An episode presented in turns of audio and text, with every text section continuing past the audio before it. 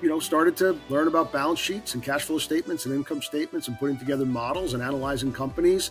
And that has led me to on a on a 25 year journey in analyzing companies and building portfolios in, in one way or another. Focus on companies that are innovating, um, but that are also at the at the beginning edges of this new product cycle you know, if you bought the market on the worst day before the financial crisis in 2007, before it really hit 2008, you're the worst investor. You bought at the peak. The next year, the thing just goes. You're up like 300% today. Hi, my name is Jason Raznick, the CEO of Benzinga, and welcome to the Raz Report. As always, before we kick things off, I want to quickly tell you about what Benzinga is. Before I started Benzinga in 2010, there were very few places to get real time information on financial markets. I thought it was unfair that Wall Street had access to this information before the average Joe investor. So I created Benzinga to level the playing field for you, the retail investor. Benzinga is for the people and by the people. Now, let's dive into the show. All right, welcome to this edition of the Raz Report. I'm excited and looking to learn from Terry Gardner, investment advisor, portfolio strategist at CJ Lawrence. Terry, thank you for coming on the Raz Report today. Great to be here, Jason. Thanks for inviting me. Thank you. So, Terry manages a lot of money, has a lot of different strategies. You can see more about CJ Lawrence at cjlawrence.com where Terry works. But I just want to jump right into it. We were we were talking stocks, and we'll, this will go over the place. We'll talk about your career, but I'm just going to skip this one and start with a strategy question. Um, you were talking about innovation, uh, investing in innovation. What do you mean by that? Yeah, so we're so. By the way, we invest in individual stocks and bonds. So um, a lot of managers focus on spe- specific ETFs and funds. We dig deep into the specific securities, and so what gets us excited um, in terms of investing is investing in growth and in innovation. And what we have found, Jason, is that there's an opportunity to buy innovation at a reasonable price. We call it IRP, innovation at a reasonable price, IRP investing. And the benefit of IRP investing is that you invest in companies that are driving innovation, driving disruption, but trade at a reasonable you know stock multiple cash flow multiple have strong balance sheets and that's different from past cycles for instance, the Nifty 50 era back in the 1960s, those stocks were trading at 60, 70, 80 times earnings on the back of earnings that were considered premium and predictable. And that all ended um, in the 1970s with, with the onset of inflation. And then we ushered in another period in the 90s on the back of the internet bubble where companies were receiving these premium, sometimes outlandish valuations based on very sketchy business models. And then that bubble burst. But what's different today is that you can buy companies, and we'll throw out a couple of names, and they're household names, like a Microsoft, like an Amazon, that are growing their businesses, that trade at a multiple that you can kind of get your arms around. Um, but are driving the innovation or on the cutting edge, whether it's artificial intelligence or cloud computing. They're on the cutting edge of disruption uh, and innovation. So that's the IRP, innovation at a reasonable price strategy. Okay, so right now you think there's opportunities with innovation at a reasonable price because as you define your the letter symbols and we talked about you know GARP growth at reasonable. So innovation at a reasonable price does that are is part of the focus AI? Of course it is, right? And you know AI really isn't all that new. We've been talking about AI for a long time. Mm-hmm. What it is, um, it's probably the next wave of innovation um, on the back of what was, you know, cloud computing and and Fortune 500 companies moving to the cloud and just compute power. Um, there are a number of technological advances or technology advances that we've experienced over the last decade or two. Um, you know, AI is certainly the next one and likely to be transformational. And that's why we're also focused on the back of IRP on on on product cycle, not so much market cycle. So you and I haven't talked about the market just yet, but our point is and what we try to stay focused on and what your listeners should stay focused on is don't get too wrapped up around where you think the market is. Is it too expensive? Is it not? Focus on companies that are innovating um, but that are also at the at the beginning edges of this new product cycle. And that's that's the excitement for us around AI and what that's going to bring over the next couple of years. So when you look at companies on that new product cycle or what have you, what are some of those ones that you highlight? Are they all big ones? I know you mentioned Microsoft earlier. Are they all like is it Nvidia's or do you have other ones that maybe people aren't talking about? So they, they are the big ones for sure. They're the leaders, right? And and you can't ignore them, and, even and, though and, they're. And by, and by the way, I'm not saying those Yeah. are bad because, like, Yeah. I worked for a financial advisor many years ago, and this Mhm. was going back 25 years ago, and I remember they had a list of the Disney's, Apples, and like just like you know companies that are stable, like you know well-known American companies, and you know when you buy those baskets, if you bought, if I bought them 25 years ago and kept them, you're doing really well, right? So I'm just you mm-hmm. know I want to Yep. yeah. So but continue. point, point, point well taken. And and some will say, look, that's a crowded trade. Okay, it's a crowded trade, but it but they're the best companies in the world, right? So Right. so don't ignore them, right? Someone once told me don't don't cut your dandelions and water don't don't water your dandelions and cut your flowers, right? So those are the flowers, you know, keep watering them. And certainly as to your point, you know, look outside that sphere a little bit, outside of the magnificent seven. And there are companies, but it's important to kind of break AI into uh, kind of two components, one being infrastructure another being apps right? And there'll be there'll be participants in the ecosystem around uh, those categories. And we would consider even like an Oracle to be in in the infrastructure side of the equation. But there's a couple of companies that that utilize ai today to drive their business. Certainly, Meta would be one, and it's you know widely known, but people are pretty focused on Threads because that's kind of exciting what they're doing in Reels. But remember, when Meta got in trouble, they got in trouble because they were utilizing personal data, and and the push from the regulators was stop using everyone's data. So Meta started to really generate AI or to advance AI to generate new recommendations for their for their market participants. So that we think they're kind of the the closet AI leader. Um, but even companies like Intuit, right? INTU, the symbol. Intuit's an interesting name, right? Everyone knows TurboTax and and Credit Karma and uh, Mailchimp are some of their brands. They use a lot of AI to generate leads, to generate business opportunities, to generate business steps and actions to be taken by small businesses. So there's a user of AI that probably is doesn't fit within that magnificent seven AI sphere.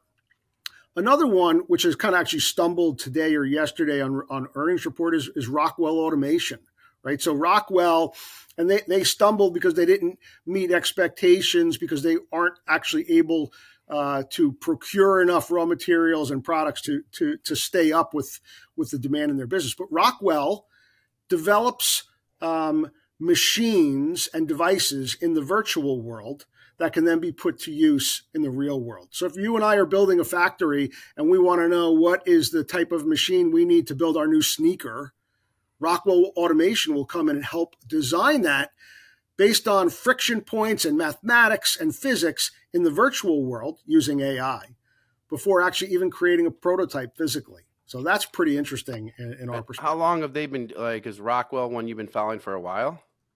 We've we've we've um, we've owned Rockwell for quite a while. Uh, it was much more of an industrial cyclical type company, you know, and and what they have done is really embraced the digital transformation that that artificial intelligence has has afforded them. Yeah. As a quick, yeah, as a quick example, and I won't belabor the point, but there was an article in, a, in another paper over the weekend about a, a beauty products company and how they had created a um, how they were on reshoring and onshoring their operations back to the United States. They were able to manufacture products, simple products, pumps for hand sanitizers and things like that. That, that over the last 20 years have all been made in China. They were able to bring that back to the US because of automation and advances in AI and machinery within US manufacturing facilities. So that's where we think Rockwell will help drive um, innovation in manufacturing uh, in the coming years. So got it. And so and so they so their so their customers can be from big industrials to people creating companies creating consumer products. I, I, you know, pro- mostly on the big, larger industrial, they're kind of really process automation and so again, if you and I were, you know, producing machine tools or something at scale, large volumes, they could we would employ we would engage with Rockwell to come in and help us retool our facility to maximize efficiencies, maximize automation, uh, and compete on a global scale on a cost basis because we're able to make a great product, which they help us design and pull out the friction points and do so at a price point that's competitive to sell in the global markets. So it's a really interesting yeah. company. Got it. Got it. Yeah. And I mean, it, it's definitely um, one that, you know, I hear about it from time to time, but it's not, it's not mainstream. It's not getting nope. the, it's attention. not mainstream and it's got some detractors, right? Some people don't like, which kind of makes it interesting to us. We want to find the names that maybe are a little bit of a battleground stock where there's opinions on both sides, kind of gives you an opportunity to, to get it at a reasonable price. Yeah, I mean that's one. So this is one of this. This is what you would one of these things that you would call innovation. Um, one of these innovation plays. Innovation at a reasonable price. Absolutely. Innovation. Okay. So oh, you mentioned Oracle. Are there any more that you'd say innovation at a reasonable price?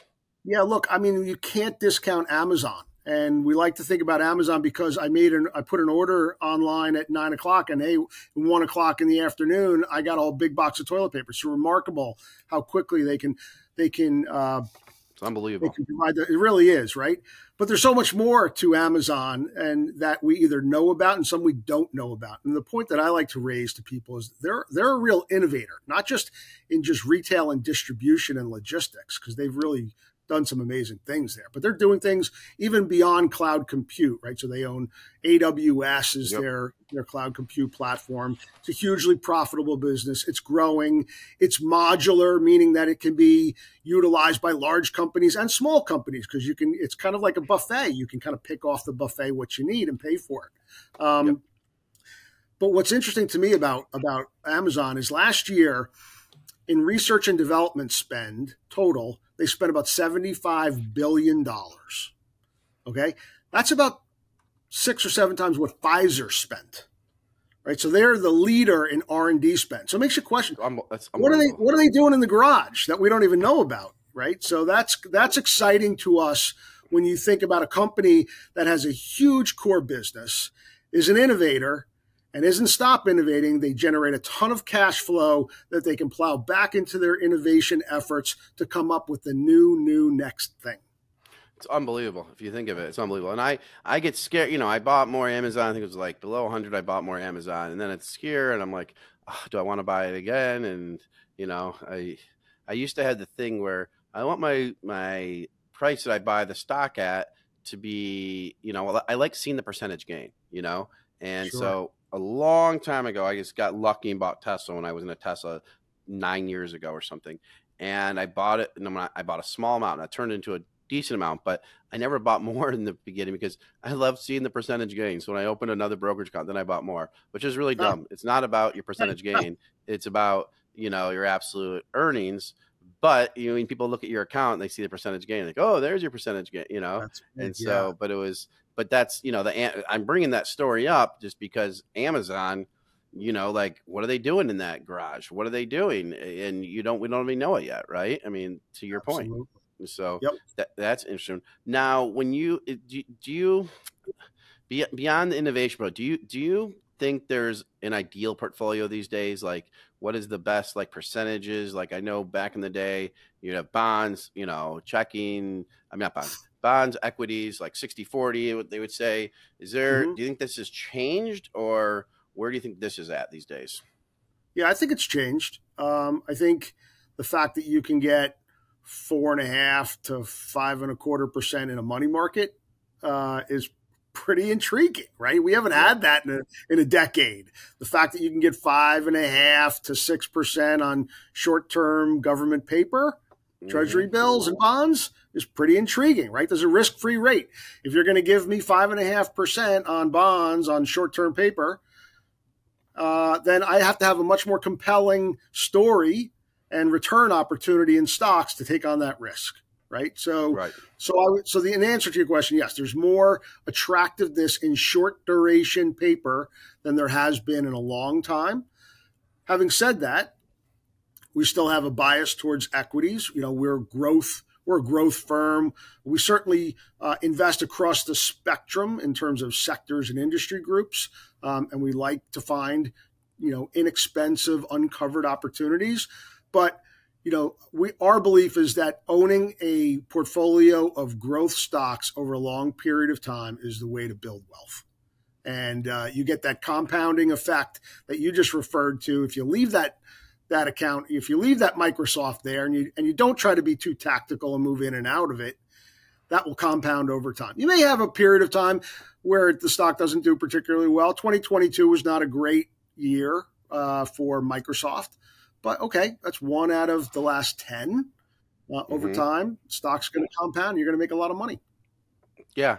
And so, to your um, point, is um, you know when these high growth plays, and that's what you say that's going to create wealth.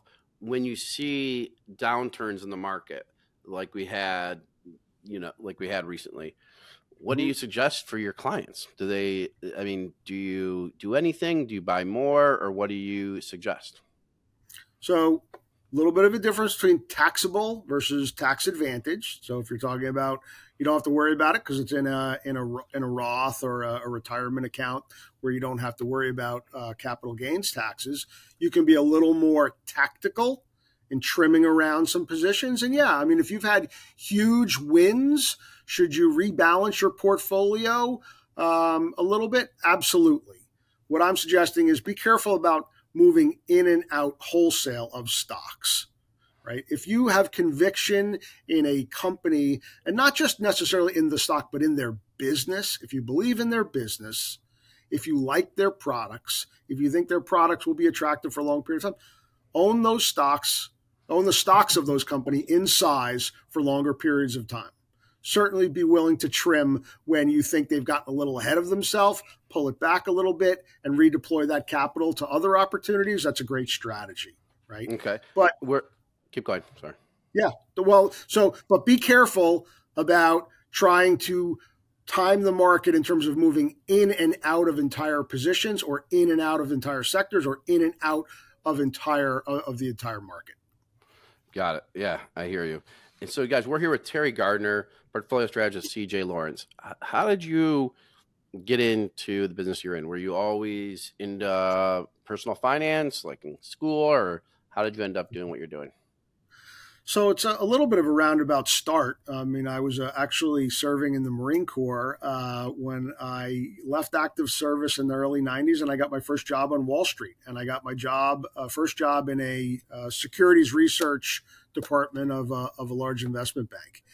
And I, you know, started to learn about balance sheets and cash flow statements and income statements and putting together models and analyzing companies.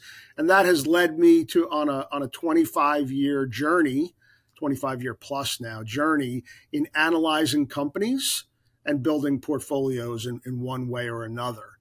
Uh, and towards the end of that journey, or towards the latter part of my journey, I joined CJ Lawrence um, in 2014 which is a very specialized investment management. We build portfolios from the bottom up, stock by stock, bottom by bond. So that kind of fits my career path in securities analysis and, and investment management. So you love so you guys are different in the sense you're not just looking at portfolio allocation. You're looking, you go at, you're not just buying indexes. I mean, you're going into individual stocks. Correct. We do a lot of work on the macro, we look at the markets. We've got some proprietary models that we use. We like to know the framework in which we're investing, but we like to do a deeper dive into individual companies and own them in our clients' portfolios for longer periods of time. Yeah, got it. And so, um, so when markets go down, you don't get nervous right away. You're you're looking either like a buy, like I know you said get out of the market told, but you're looking at potentially as a buying opportunity or um, you know Uh, like like one of the biggest things is you know Warren Buffett says you know like you know when people are afraid when everyone's you know afraid buy when everyone's greedy sell kind of thing are you yeah. do you suggest, suggest that to your clients or is that a harder thing to do given what the markets are, kind of thing? It's hard. It's hard intuitively, right? It sounds great to us, right? But then you're sitting there and you're watching your portfolio decline by 10, 15 percent, and you're like, where where is this going, right? And that's right. where you. And so I always say, look, the, the good thing about at least what we do is we fall back on the fundamentals. You know, where do we think the economy is? Where's it going? Where's inflation? Where are interest rates? What are the valuations on these companies? What have they done historically when they've been in and around these periods? We did some work during the COVID meltdown. If you remember that March period of 2020, the, the, the market was in free fall. And we did some work, said, look, every time the market's down 25%, if you bought there, right, you're up some, I don't remember the number off the top of my head, but you're up meaningfully off that base the following year and thereafter. And we, you know, put that marker in the sand, right? So we do our work. We fall back on the fundamentals when psychology is getting a little bit squirrely in the market, mm-hmm. and you know, we put our marker in the sand where we think stocks are are interesting and and um, and attractively valued. Okay, so then so so going with that notion, Mm-hmm. Um, if someone comes to you and they're not invested in the stock market, like there's still a decent amount of people that are not invested in the stock market. Mm-hmm. What would you say to them? Like, like, like you say, you know, you should be, you should be in ETFs. Like, what would be like? I don't know. How, how do you look at that when someone's not invested in the market at all? Yeah, so I would say, you know, be invested in the market. And I would pull out a chart that would show the market over time and how the market's performed through all these different crises and and meltdowns in the past. And if you held on, you know, if you bought the market on the worst day before the financial crisis in 2007, before it really hit in 2008, so you're the worst investor. You bought at the peak. Yep. The next year, the thing just go. You're up like 300% today so still, if you held okay. it, right? Okay. So you can look at the different periods of time and say, even if you are absolutely wrong today and you're investing at the peak shorter term, if you have the benefit of time, you should be invested and you should continue to move into the market um, because it'll pay off over time. Stocks are the best performing asset class over time. You can look at all the data versus stocks, bonds, cash, real estate, etc. So one, get into the market. Two, look, if we think the macro is not particularly favorable, you don't have to dive in. You can wade in. You can dollar cost average. You can work into particular positions if you are a do it yourselfer, okay, you like to build your own, you like to, you know, reglaze your shower by going to Home Depot and getting your own stuff and doing it yourself. Yes. Okay. Then that's not me. right. That then that's kind of stick to the easy stuff, right? Don't get too deep into the stick to indexes and, yep. and ETFs. But if you if you have some money to invest and you don't want to spend all day, every day looking at it, think about hiring a professional as you would a professional contractor to redo that shower or your house, as you would hire a doctor, as you would hire a lawyer. You know, think about hiring a professional so that you can go about your life. I tell my clients, go about living your life, take care of your kids, your career, your families, your homes, and let me worry about your portfolio. And we'll talk about it frequently, but you don't have the time the experience or I think the inclination to do this on a full time basis every day. Yeah, and having said, what do you think about ETFs or indexes though? Like, what do you like? What? How do you look at them? Yeah, I, I I think they're fine. If you're a do-it-yourselfer, they're fine, right? Uh, I think ETFs are uh, a tax efficient and cost efficient way to participate in the market versus a lot of index funds, which actually are a little more expensive. Um, so if you're doing it do it yourselfer, I think that's fine. Just bear in mind that you're going to get the bad with the good, right? Most of the stocks will go up, but uh, so you'll own stuff that you would not own specifically if you had the choice, right? If you buy the S&P 500, you're getting a little bit of 500 companies, some of which you may not want to own. The way to outperform markets over time is to avoid the stocks that underperform and have overexposure to the stocks that perform. So that's what I do as a professional. But if you aren't going to hire a professional or you're you're going to you know just be broadly invested, then you know ETFs, broad ETFs, I think are, are perfectly acceptable. Are are, wait, are ETFs tax efficient, or do you get tax when they pay tax? Do you get taxed on it? How does that work? They, they, they don't pass on capital gains like a mutual fund. So if you own a mutual fund, the mutual fund could be flat for the year, but you may get a bill, or you may get allocated. Um, capital gains from within the fund that on which you have to pay tax, even though you didn't sell the fund. Okay. In an ETF, that doesn't happen. Those capital gains are not passed on to the investor. But, so there's a little bit of a benefit there. So would you? I mean, so why why for mutual funds do you have what does that happen versus an ETF? Most most mutual funds are actively managed and people want to pick a manager who they think is going to outperform over time. Got most it. etfs are passive. So if you just want to own the index hey i don't care. I just want to i just want the s&p 500 index return over time.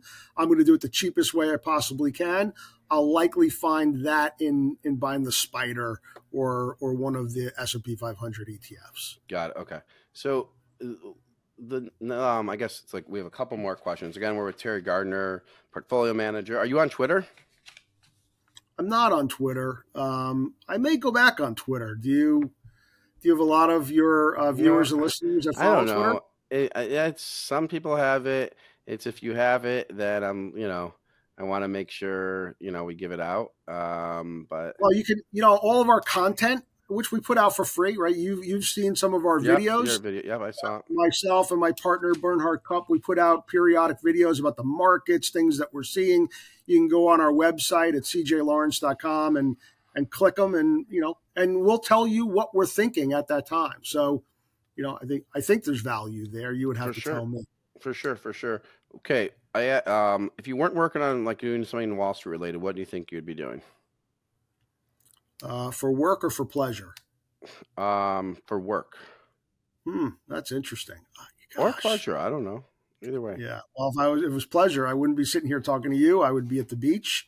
Um, if it was a, another job, I, I, love this business as as you probably do because you learn something new every day. Right. So I'd have to find another walk of life where I'm intrigued and uh, engaged every day. I just think I think the securities business, broadly defined, whether you're an investor, a money manager, an investment banker, a research analyst, portfolio, it's every day is something new. You open that paper and it keeps your mind going and it's intriguing and you learn about the world and how businesses operate. So t- tough to beat this business, in my view.